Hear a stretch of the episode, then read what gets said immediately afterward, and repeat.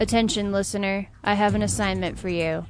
Your mission, should you choose to accept it, is to engage with the Real Nerds, aka the best podcast on the internet. You can listen to their episodes on their website, realnerdspodcast.com. And you can also listen to them on Spotify, iHeartRadio, Stitcher, and iTunes.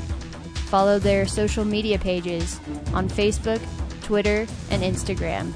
This message will self destruct never.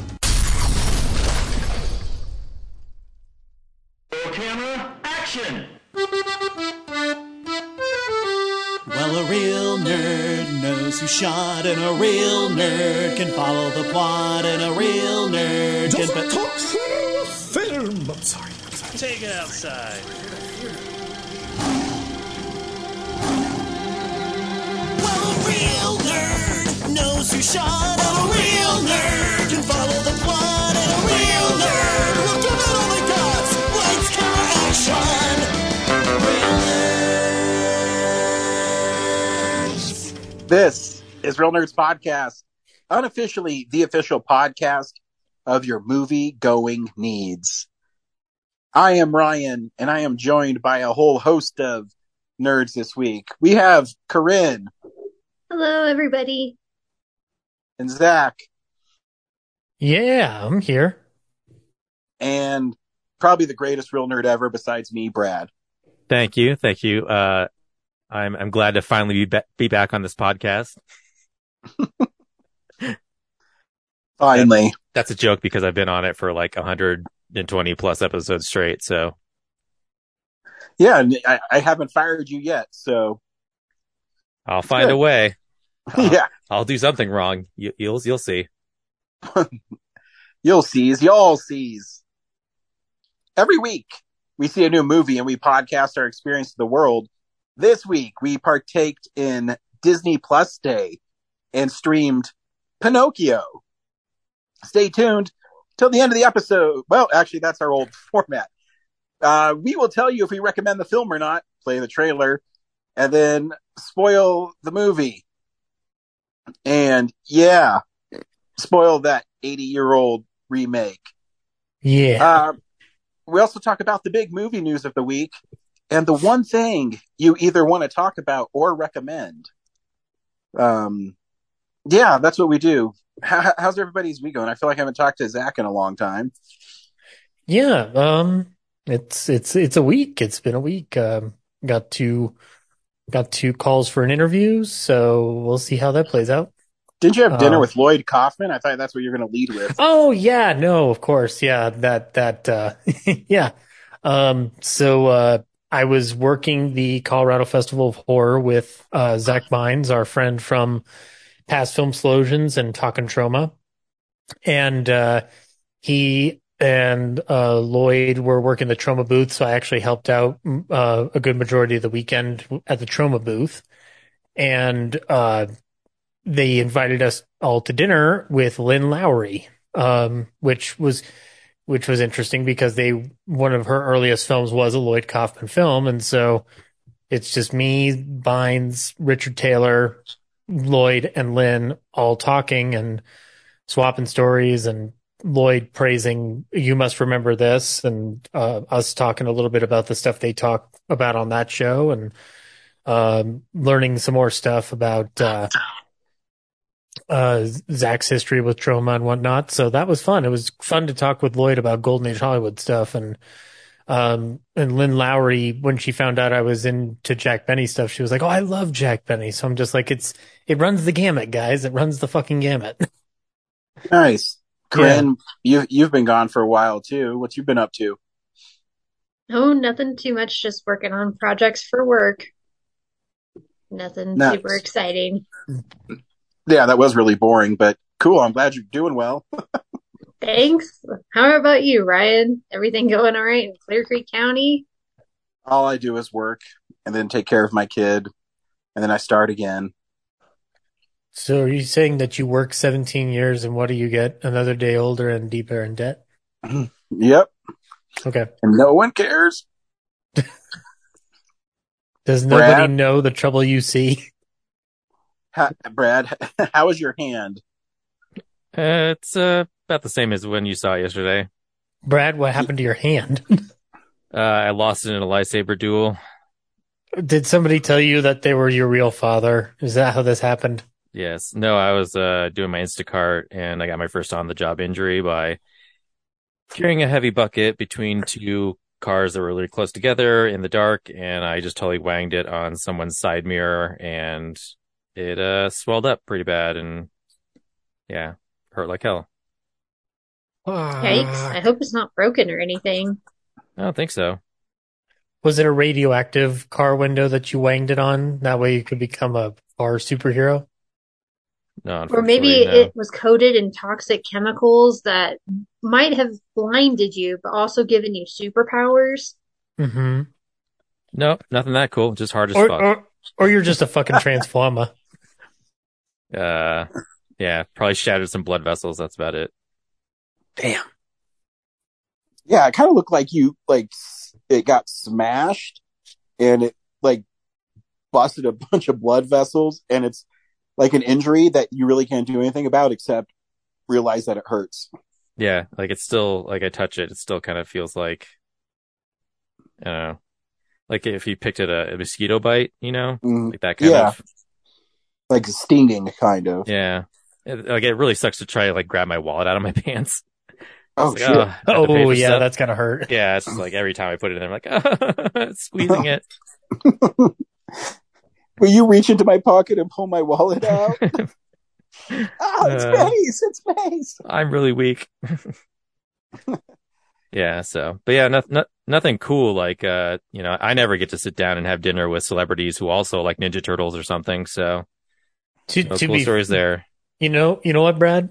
Uh, we your presence was missed at the con, and I bet you that you would have also gotten to play Toxie uh, at the booth had you been there. So You got, you know, got to play can't Toxie at the booth? think- yeah, Uh, I did. Yeah, Courtney posted the pictures, so I guess it can be revealed. I I played Toxie at the booth for twenty minutes. What were you saying, Ryan? Uh, I guess we figured out how uh, Zach feels about us. He didn't invite us to his celebrity dinner. No, I, I found out about it on Instagram. Hold on I know. a minute. I was a Shakespeare Shakespeare shitstorm. No one invited me to dinner. Yep. I was, I thought I was I- out. I was like dragging my feet, trying not to leave, and people are like, "You still hanging around here?" I'm like, "Yeah, just seeing if anything's happening." And then, yeah, I uh, I was like, "Okay, it seems like everything's dead." And then all these Oh. guys I was hanging out with went to dinner, and there I was at home. That was that was the day after, bud. This was I, I during know, the I'm just festival itself. guilt tripping you. I'm actually shocked no, that no, neither we, we of you get did we, come. we get it, Zach. We're we're we're peons, okay? Okay, gotcha. First, first it's Twombly, and now it's freaking not letting us have dinner with Lloyd Kaufman. Do we embarrass you? uh, no, no, you don't. In fact, I would have loved for you to have been there because you probably could have talked with him about Cary Grant. Because everybody loves Cary Grant. Even Lloyd Kaufman loves Cary Grant. You see, sure. I turned down Shakespeare's shit show. um, That'd be amazing if Cary Grant turned out Shakespeare shitstorm. that's what he Uh, does. Anyways, yeah. thanks for everybody for being on. Um, let's kick off the show like I always like to kick off the show. Zach, do you recommend the reimagined Pinocchio? No. Uh I don't I, I we'll talk more about it, but I feel like this this film suffers from a multitude of issues, not the least of which being the script itself. Um and that sounds strange because it's kind of lifting from the original film, but it's a matter of dialogue that really irked me. Um it looks beautiful. Um, I would watch it for the animation alone, but that's that's about it. That's literally about it. Corinne, do you recommend Pinocchio? Um, you know, if I hadn't rewatched the old one right before the new one, I might have been a little bit more forgiving. But just seeing the new one and being able to draw those comparisons so clearly, I was like, wow, this really falls flat where the old one um just shone so much brighter and was just way I don't know, like there it definitely had like a je ne sais quoi sort of quality, whereas the new one it was just like there are good parts about it, but man, that ending fell so flat. I was like, I think you just completely missed the point of what this whole story is supposed to be about. So I, yeah, I don't think I would recommend it to people. Maybe some people, but not everybody. It's not the worst of the Disney remakes, but it's not the best either. Brad, do you recommend Pinocchio? Uh, if you're someone who watched the original Disney version and thought to yourself, man, this would be improved if it was in like more three dimensional, then, uh, yeah, then I guess you, you would probably enjoy this. Uh, but if, uh, you're not a huge Pinocchio, uh, fan and, uh, wanted something with a more depth, uh, it's not this movie. So, uh, Pinocchio is my favorite animated film of all time. In fact, it's my second favorite film of all time. Um, so a part of me will always like Pinocchio and this version of it, well, I don't think there's anything egregiously wrong with it. I, I think it's just exists and it doesn't add anything to Pinocchio. Um, we'll get into it later, but uh, yeah, I mean, I think it's okay.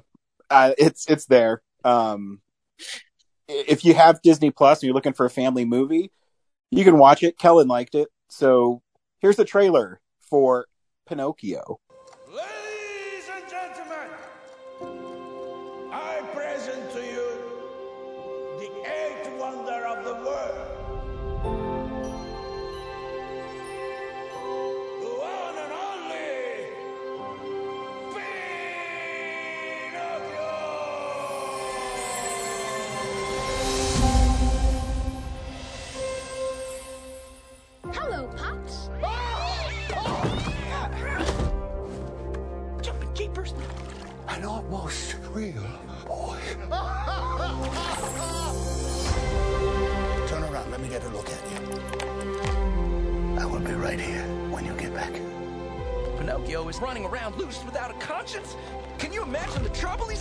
He's gonna get into? Wouldn't want that on my conscience. Everybody who's anybody wants to be a somebody.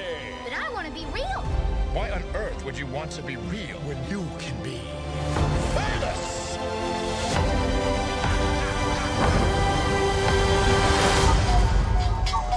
Pinocchio should have been home by now.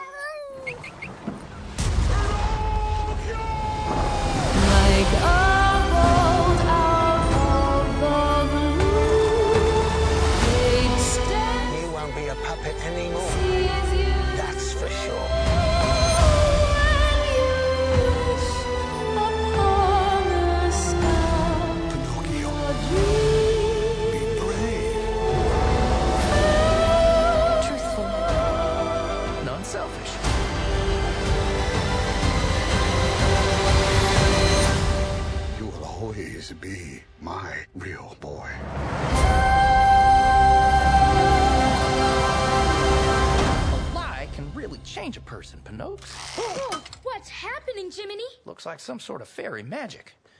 Kinda on the nose, if you ask me. In case you don't know um, the story that's, you know, 80 years old by a movie and, uh, you know, don't know the story of wishing to, for him to be a real boy, uh, or Geppetto is a woodcarver who wishes his marionette puppet Pinocchio is a real boy. And, uh, he's granted that wish by the blue fairy and Pinocchio must learn to be a good person to become a real boy which um, I don't know if is really clearly explained in this version. Um, and it, it's bizarre because this film had a lot of the same beats as the original, but it was 20 minutes longer and some of the pacing was different and stretched out. Um, the, the two biggest things for me that kept it from being a magical experience because I loved the design of Pinocchio in it. I thought he looked great. I love seeing the little uh, wood grains in him and his gloves. I adored. Um, but I don't understand what the the point of the the seagull was. Like that was just unnecessary. And two, um, Jiminy Cricket is reluctant to be Pinocchio's conscience, which I thought was really an unusual choice too. Where in this one, he's really driven by the fact to help. Uh, in the old one, he's really driven by the fact to help Pinocchio, and in this one, he's reluctantly helping him. They describe him as a little bit more opportunistic than uh, Cliff Yeah. Edwards, you know, uh, Yeah, Jiminy. and and you know, Joseph Gordon-Levitt is fine as Jiminy. Um, Mhm. I think I think the the script lets him down in that regard because I think he's playing it how it's written. Um, it's just, you know, he, he made it a emphasis. He emphasized the point a lot that he's just a temporary conscience. Mhm. You know, and and I, I think that's what I really missed in, in this version. I think Tom Hanks is fun as Geppetto. Um, I, I love the part uh, where they're in the ocean with Monstro and he says, you know, I became famous. he says, you became famous. And I just love the, and then he says, you did all this in one day. It's just like funny. Um, but yeah, there's just something about it loses a little bit of the luster. Um, Mhm. and the heart, I guess, is what I think is the biggest thing. I don't, I don't know. First of all, let me let me backtrack a slight bit. There are two performances in this film that I really enjoyed. One was Joseph Gordon-Levitt as Jiminy Cricket because that was about as close you were going to get to Cliff Edwards without getting one of the in-house Disney uh, voice artists who can do a Cliff Edwards. Uh, and I liked Keegan Michael Key as Honest John uh, a lot. I thought he was good It's John. even though again the issues i have are with the script and the dialogue and i i, I don't know how else to describe it but there was a poignant line for me when um uh, Tom Hanks says something to the effect of like to the seagull, I have some nice garbage here for you. and I was like, oh, I don't like this film making fun of me right now. Um, because like I just feel like the dialogue of this film was trying too much to capture some kind of self-awareness that I, I like that stuff in measure nowadays, but I don't like it shoved in my face anymore unless it's Scream. And I, I just kind of felt like this movie doesn't need it. The story of a wooden puppet trying to be a real boy should stand on its own two legs. And I just don't know if it, I don't know if the dialogue supports the story they're trying to tell. Uh, it- but what's beautiful about this film, honestly, is just it looks amazing. Uh, there's a scene, the scene where Pinocchio is being tempted away by Honest John and Gideon, and Jiminy Cricket's out to stop him, and Gideon grabs that hammer. I had this like brief moment where I was like, this is what a live action Looney Tune cartoon movie is going to look like because the motion and the animation of Gideon swinging that hammer and having it bonk him like that, that just felt like an Acme cartoon to me. And I was like overjoyed by that because it immediately called to mind. This is the man who made Roger Rabbit. He knows how to do comic t- gag timing like that. Um, but yeah, I mean, and Pleasure Island is, it, there's points where it doesn't look super seamless, but like the debauchery that he's able to get away with on screen is quite remarkable.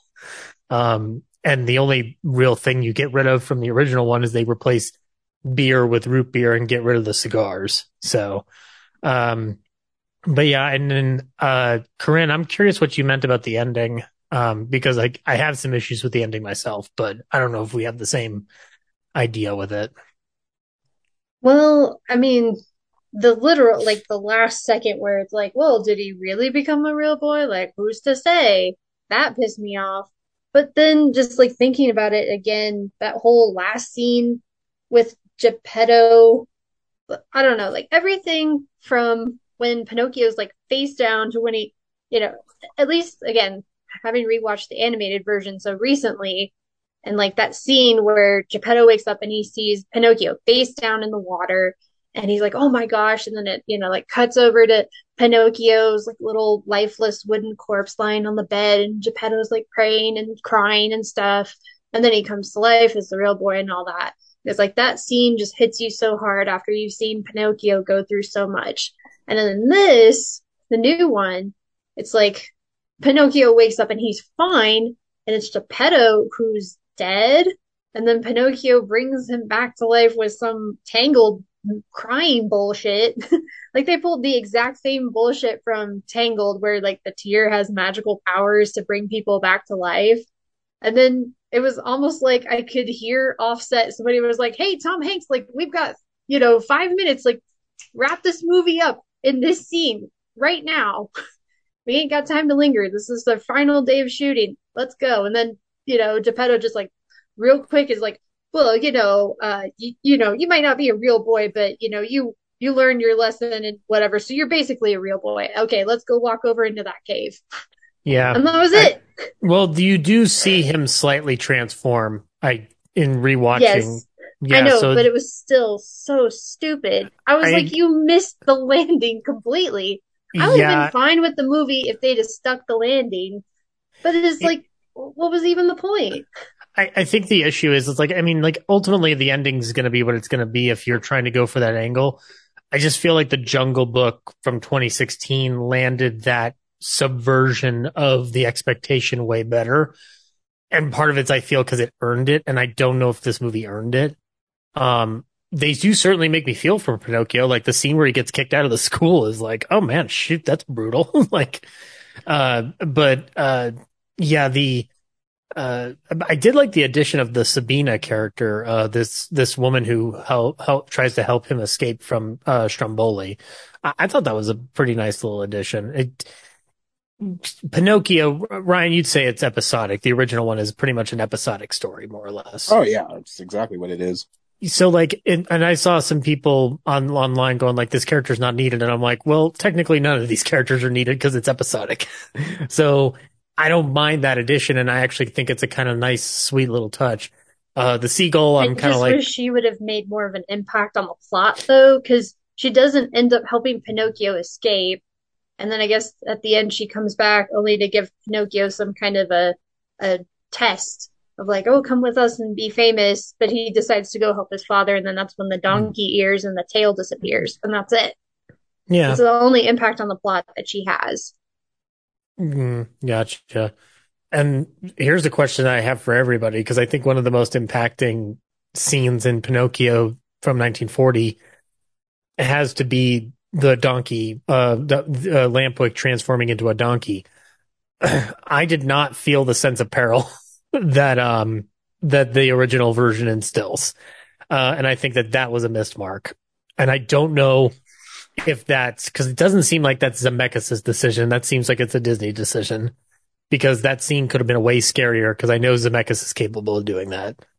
And it just felt a little bit, I don't know. I, I don't know how else to describe it. Like for some reason, the only time that I was like truly getting the shivers was when his hand starts kind of slowly turning into a hoof, but I shouldn't expect where American Werewolf in London level transformation in this movie, but I was like hoping for some kind of weird middle ground and I just didn't get it.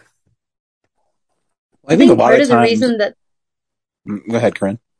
Oh, sorry. Um, I think part of the reason that scene doesn't have teeth that the other one does is also because at least uh, in the new one, they kind of cut out or they at least trimmed down the scene where Jiminy sees the the donkeys going on to the ship and like them getting shipped out and like the whoever's like the crew or something like tearing the clothes off and the one donkey can still talk and the coachman's like ah no throw this one back and they're all screaming mama mama and all this and it's like god that, That- scene is so heartbreaking and That's that's a good point. That is a good point. Yeah. I think a lot of it too is you lose something in CGI that you get in hand drawn, Mm-hmm. and that's the emotion. And there's a disconnect, I think, with completely CGI characters that you can't replicate when it's hand drawn because when it's hand drawn, the people pour their souls into it. And I'm not diminishing the artists that do the CGI, but there's something that's missing in it. It's the difference between an army of people versus the key animators from either the nine old men, the eventual nine old men or the original founders. That is, yeah, you're right. They're putting their souls into it, and it's not to say that the artists aren't putting their souls into it, but it's an army of people working on several different moving parts in the CG realm, and there's going to be a disconnect in that because it's lacking. Uh, what I mean, Ryan, it's the definitive characteristic of Disney animation is personality animation, and I Yeah.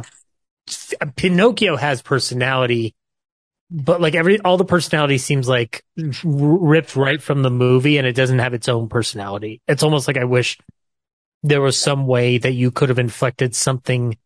There needs to be something extra to make this stand out, or otherwise it's just going to be lifted directly from uh from the 1940s and not standing on its own two wooden legs, as it were. Uh, Brad, you're quiet. Do you want uh, chip in on this? Your review of the film was hilarious. Thank you. Um, if you're wondering what Zach's talking about, you can read my review on Letterboxd. Uh, I just think that you know, whenever um, Pinocchio came out of the water for an extended period of time, he should have like slowly just turned into like a warped mess. you know how wood, you know, in water Yeah. will expand and and and and warp. yeah, that would that'd been funny, funny addition. You know, I'm thinking of new stuff for this movie. Uh, they could have done. Also, Um, are we gonna overlook how he basically became like a motorboat there at the end? Like this little wooden puppet has the power of like an engine. Yeah, sure. I haven't seen the original in a long time, so a lot of what I was watching, rewatch. a lot of what I was watching was, uh, you know, what I rem- remembered the movie to be. So yeah, the whole experience just felt like I was uh watching the same movie. And now you're talking about it, I am remembering like the new things, like uh, the girl with the leg, and um, um, shoot, what else? The fact that Geppetto, you know, was the one unconscious at the end and stuff. But um, yeah, and also I I didn't understand why initially Geppetto, you know, he works for himself. I don't see why like he sets his own hours. I don't see why he could just walk that kid to his first day at school. Um, instead he just makes him figure it out on his own, uh, cause he is a recluse dealing with the, you know, the death of his family. And, um, yeah, I never got the impression that, uh, he ever made, you know, he apologizes for making Pinocchio feel like he wanted a real boy. I'm like, I don't remember a scene where he looked disappointed that he didn't have a real boy. He seemed pretty excited that his uh, wooden doll came to life the whole time. Yeah. So, yeah, I don't know where Pinocchio got into his head that Geppetto was disappointed in him. So that that ending felt kind of unnecessary. Um, I also noticed how they changed some of the dialogue from the Blue Fairy because in the original she says something like, Geppetto, you spent so much time and energy like making other children happy, so you deserve like a kid of your own or something along those lines. And so that's why she brings Pinocchio to life. Whereas in this one, it's like that weird thing with the light from the star shooting into the picture frame, shooting into the puppet. That was just weird. It's like, oh, let's resurrect his dead son in the form of this puppet. Like, oh, this is a little creepy. Yeah, I yeah, I know Zach mentioned he liked Honest John as Keegan Michael Michael Key, but I actually wasn't that big of a fan of him. And also, like even with the Blue Fairy, I think some of the characters got shortened. I mean, even when you wish upon a star when she comes in, Yeah. uh, is shorter. Um, high diddly high diddle dee dee um, is shortened. Um, and then they add a couple songs that are okay. It's just like the personality's gone, and I and the little boy who plays Pinocchio is is good. Um, but there's an innocence to Dickie Jones's uh, voice work that even though this kid was really good in it in the new one, it's missing. And I don't think it's the kid's fault. I think it goes back to the uh the overall feel of the project. You know, in in, in the 1941, Dickie Jones has a lot of uh huh, you know, like this really innocence to him, and this one doesn't really have it. Um, so yeah, there's just like little nitpicky things. I still think it's a cute movie. I don't think it's like horrible. It's just it's hard when Pinocchio's the greatest animated film of all time, and Yeah, you know. it's, it's it's an un, it's an unbearably terrible bar to ever try to set your set your set your sights on. Like who you're you're not going to beat. No, there's no amount of CG, no amount of script reworking, no matter of Chris Pine references that's going to capture the same magic of looking at these underwater effects that they drew by hand Yeah. and and went and went through seamlessly in the multiplane camera for certain shots of that city that are going to match whatever you can put on the that, that there you can't match that. It's it's it's it's a singularly great art form that I don't mind these remakes. I love that Jungle Book one a lot. I like the Beauty and the Beast one just fine, but th- there's there's too much reliance on this. Like all that money that they're putting into this could have gone into to resurrecting a hand drawn art form for one of their animated films. You know, and I also like. I mean, there's little details in it. I loved. Uh, like I said, I mentioned Pinocchio. I loved his design. Um, also, I loved when Jimmy Jiminy Cricket would jump. It was a cricket chirp. I thought it was a really cute little thing they did. oh yeah, Uh, there's and um, you know, uh, how was the, who's the lady who plays the blue fairy? oh Cynthia Erivo, yeah. Yeah, like her voice is spectacular. Like she does a great job with. Um, I wish she was in the movie more. I wish she was in the movie more. Yeah, her her entrance reminds me of the kid in uh, Thor: Love and Thunder. so Exactly. you know, it's I don't know. You can tell she's not there with any of them. And I mean, obviously she's acting with CGI characters, but she's not in that room. I, I don't know. I- like it, like the movie's harmless, and I don't. I don't know if I'll. I'll probably watch it again just because I love Pinocchio, but um, it's not one I go out to see. You know, if you're asking me about the Disney remakes, I think Jungle Book's probably the best one, followed really closely by Cinderella. And Mhm. um, yeah, I think those are probably the best ones. Even Aladdin, I think, has a certain amount of energy, but um, yeah, I was just you're trying to replicate something that they did well with Lion King and Jungle Book that just hasn't. Um, and I mean, the Lion King remake isn't that great, but it made you know 1.5 billion dollars. So what do we know? Nothing. Absolutely nothing. Say it again. All right. This is the big news story of the week. It's real news. D23 happening. That's the biggest story of the week. Yeah. um, so, um, let's get this off the bat. Mermaids are fake. So I don't give a shit who they cast as long as they're a good actor who can play the part. And I'm tired of racists on the internet. All right. Now you guys can just talk about D23.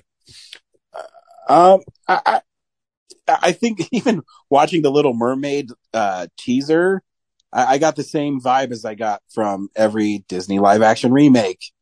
Is what are they going to do to make this fun? I mean, I don't care about who Ariel is, but you know, it's um again, there's something that's there's a charm to the cartoons that I mean, already in the trailer, the underwater looks spectacular and it looks so lifelike that it loses some of the charm.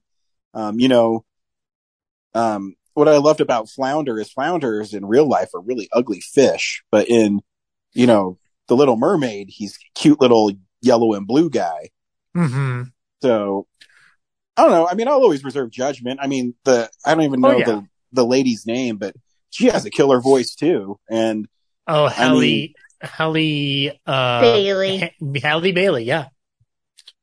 Um, but you know, that's one of the most famous Disney songs ever. That uh, part of your world, you know. So, She sings it really well. oh no, she's. I'm sure she's incredibly talented. I, I don't know where she's from because I'm old. So,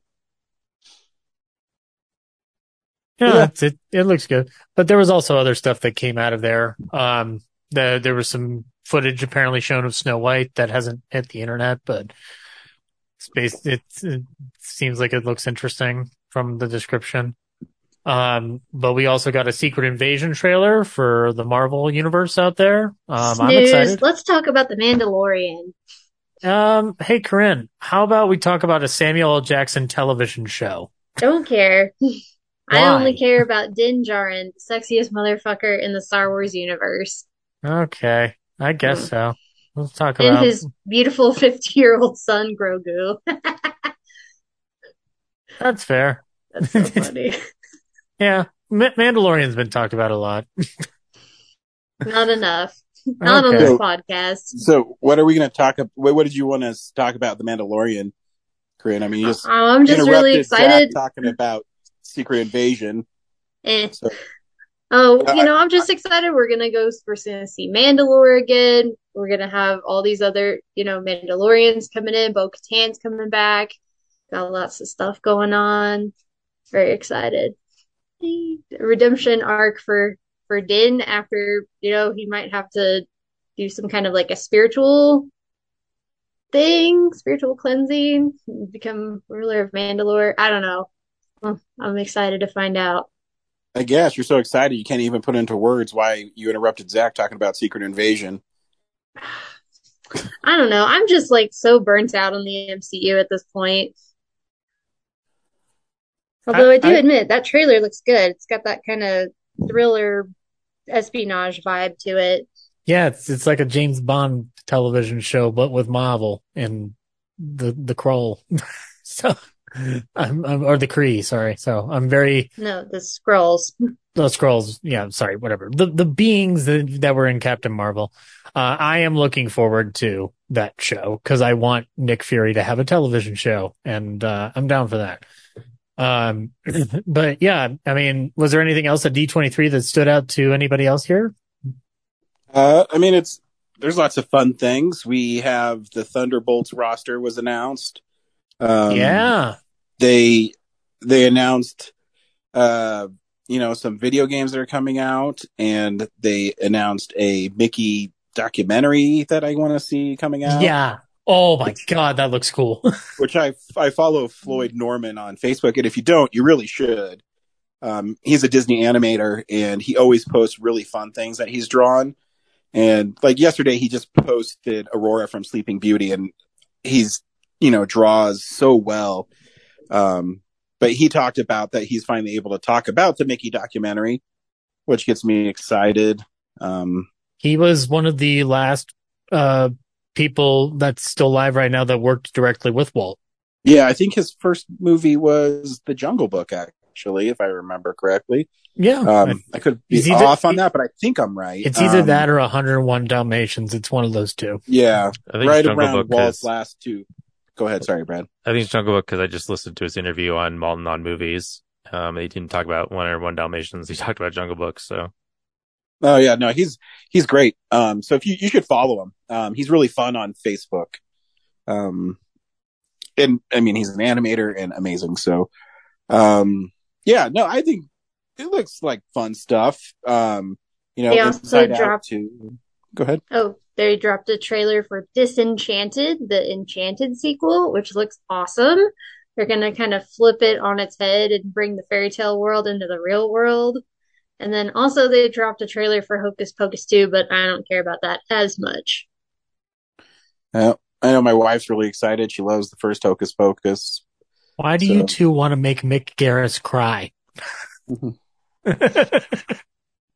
Who? Mick Garris, he's a horror director who came up with the concept for Hocus Pocus, and that's why y'all have Hocus Pocus today. Yeah. So no, like my, I mean, I'm I'm not the biggest fan of it, but my wife loves it. So you oh know, yeah, it's- no, it, it's got a good fan base. It's it's got plenty of ado- adoration. that's fine. So yeah, just fun stuff happening at D23. Yeah. Oh yeah, And- and that Avatar movie that is supposedly coming out got Mm-hmm. talked more about. So, but again, I'll believe it when I see it. Yep. Um, I know it's coming out because Brad and I have this huge conspiracy thing about those movies. That's why Shazam isn't coming out because they only want Avatar to be there. And every time Avatar Titanic comes out, they always add to its grosses. So yeah, Avatar is coming out, I think, actually this week or next. And so Mhm. when it comes out, they'll add it to its overall total. And Spider-Man No Way Home has two separate ones on Box Office Mojo for it's like the re-release. Like, what the hell is this bullshit? Um, but yeah. Anywho, Understood. Cameron just paying off Hollywood. Yep. I hate Avatar. Oh, uh, I'm so not looking forward to the sequel. Yeah, I don't know. I'm indifferent to it. I mean, I'm gonna have to see it because no other freaking movies are out that week. Um, Yep. Sweet. Yeah. Here's the sorry, Zach. Uh, here's the one thing you either recommend or the one thing you want to talk about because it's so bizarre or so bad. So, uh, yeah, this is the stuff we've been watching. Corinne, start us off. Okay, so I gotta recommend the Lego Batman movie. I just got to watch it for the first time like a week or so ago. Wow. Honestly, movie's great. I know I'm disappointed in myself. I hadn't seen it before, but at least I finally got around to watching it and it was awesome. Obviously, I appreciated all the meta jokes that they throw in there, but I also appreciated that the movie just stands on its own two two legs and it gives Batman this really nice arc, brings the Bat family into this universe, which uh, obviously a lot of the more serious ones, it's always got to be like Batman off and brooding in the corner all by himself. But then if like in the comics and a lot of the animated shows, he has his sidekicks, he has his, you know, adopted kids and stuff. So it's like, why isn't this, why are we always getting the loner brooding Batman on the cinema, you know, the silver screen? Like, why can't we have, you know, the family man Batman too? So yeah, it was just a lot of fun. Yeah, really a really great movie. animation. So I, I would, Yeah. I don't know if I'd put it quite on like a Spider-Verse level, but I can understand how other people do. Yeah, I mean, I don't think it's as deep as that, but I think it's the second best Lego movie. I think the first Lego movie is the best one. That one's really close to to it. I've still Um, never seen the original Lego movie. That's really funny. I've seen fun. the sequel for some reason, and I've seen the the Batman one now, but I haven't seen the original. That that Hmm. first one is what convinces you that they should keep making Lego movies.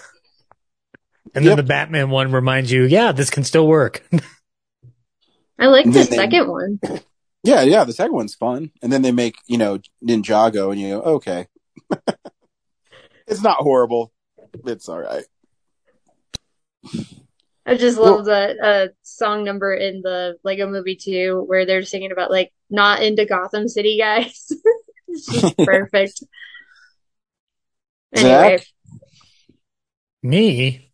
Oh, wow. Um, I'm going to go ahead and recommend you all uh, go back to 1922, a hundred years ago, uh, when F.W. Murnau, possibly played by John Malkovich, uh, directed a man named Max Schreck, possibly played by Willem Dafoe, uh, in a movie called Nosferatu. Um, I'm rewatching it for Ballyhoo and God damn it. I love that movie. It is a very, uh, it's just such a lovely, moody film, uh, that ex- it, like tries very hard to fully adapt Stoker's novel. And it's just, it's just a glory to watch. I, I watched it on the Kino restoration and Yeah, it's a good one. yeah, it's beautiful. The score is fantastic. The the recreation of the original score is fantastic. Um, and just kind of watching how much they get away with. I've never noticed this before, Ryan, because every time I watched it, it was always like on a phone or something when I was in high school, but uh, or like an iPod Touch. But when he's attacking the ship and he gets the captain at the back of the boat and he smashes it, there's blood splatters on the back of that boat. Yeah. I just I, I I knew the movie was was terrifying, but I didn't remember it being that violent.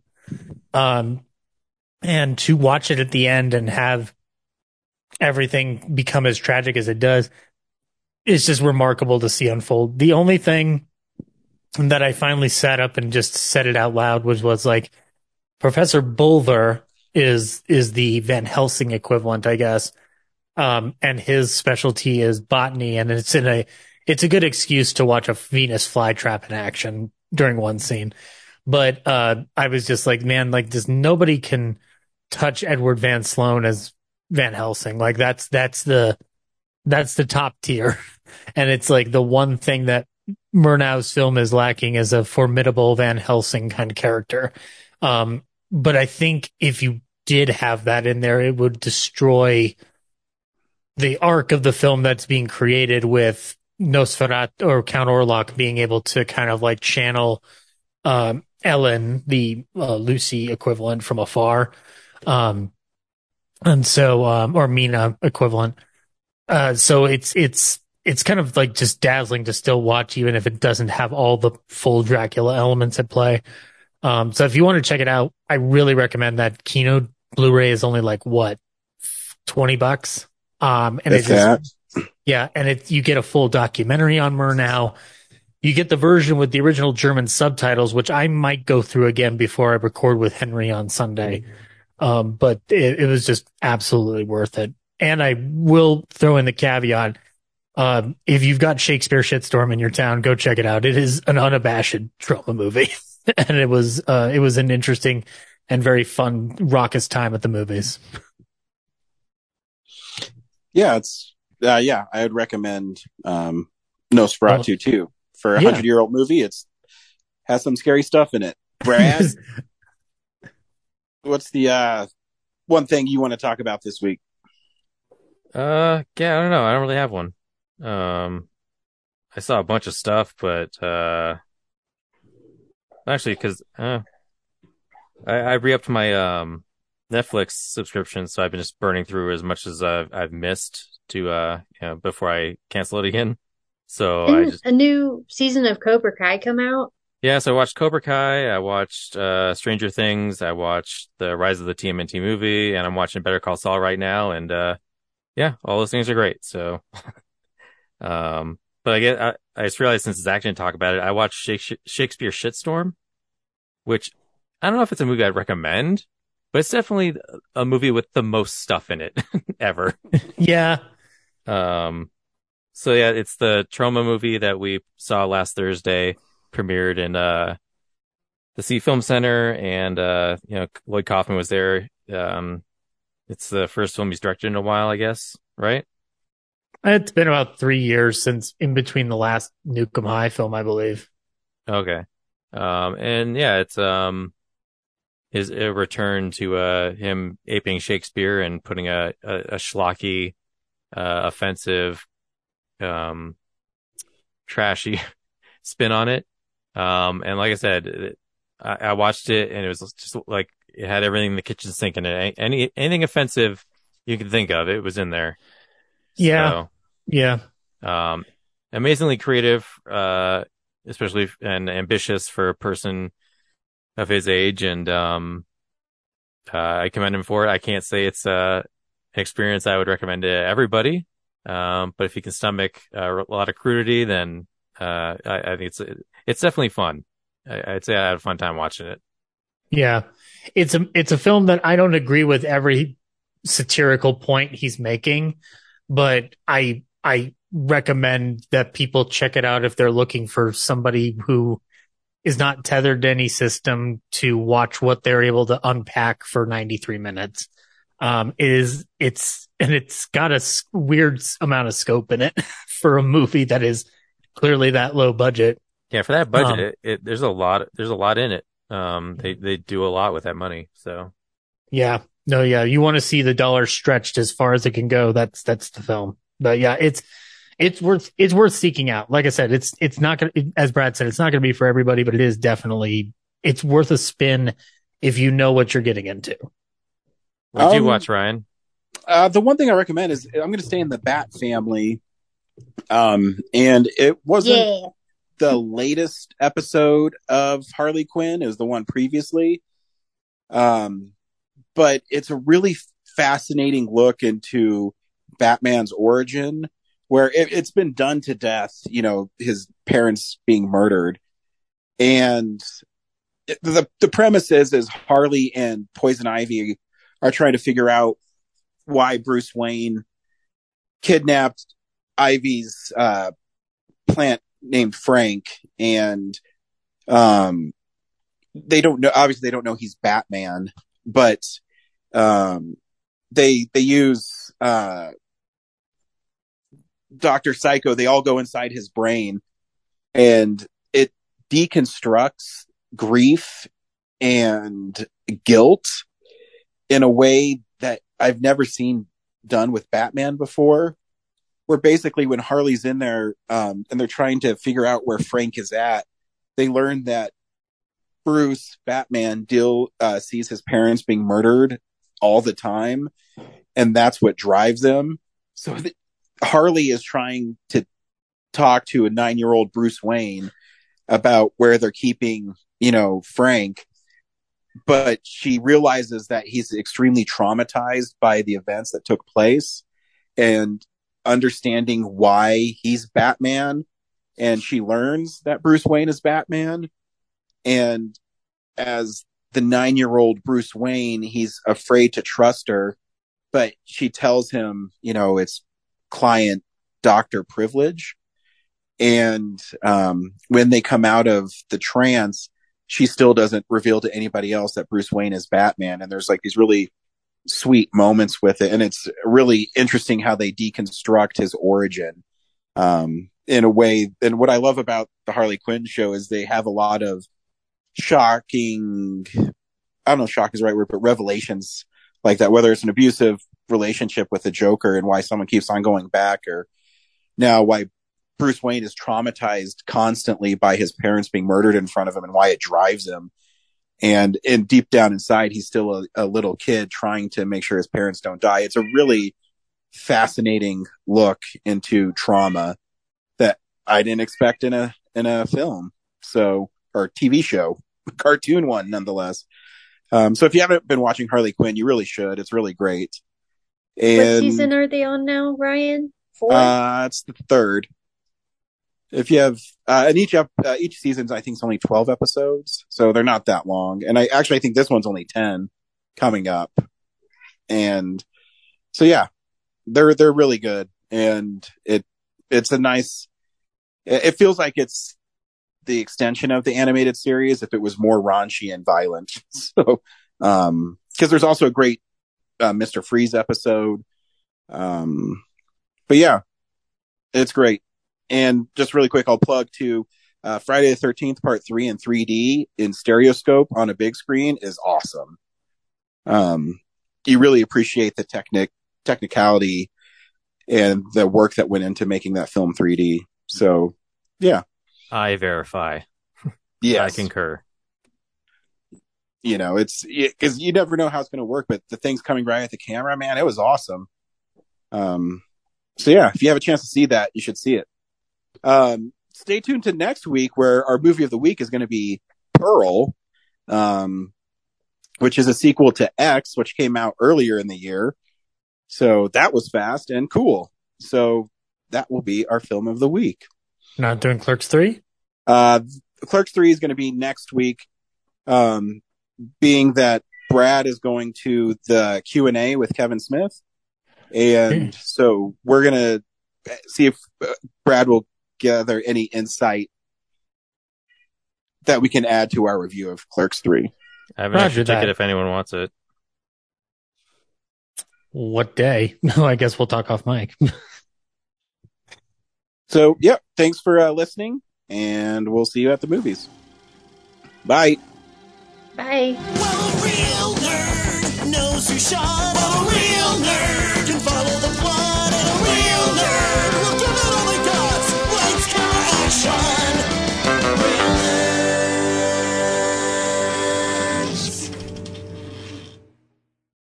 Thanks for listening to Real Nerds Podcast, a Nebulous Visions production. Stream or download episodes, read articles at realnerdspodcast.com. Stream us on Apple or Google Podcast, Stitcher, Spotify, or iHeartRadio. Follow us on Facebook, Real Nerds Podcast, Twitter and Instagram at Real Nerds. Watch us on YouTube, Real Nerds Podcast. Email us at realnerds at gmail.com. Call us at 720-6nerds5. Thank you to Sparks Mandrill, Mike at Plan 9 Studios, and Bolognium for all of our groovy theme songs. And that's how you fucking do it!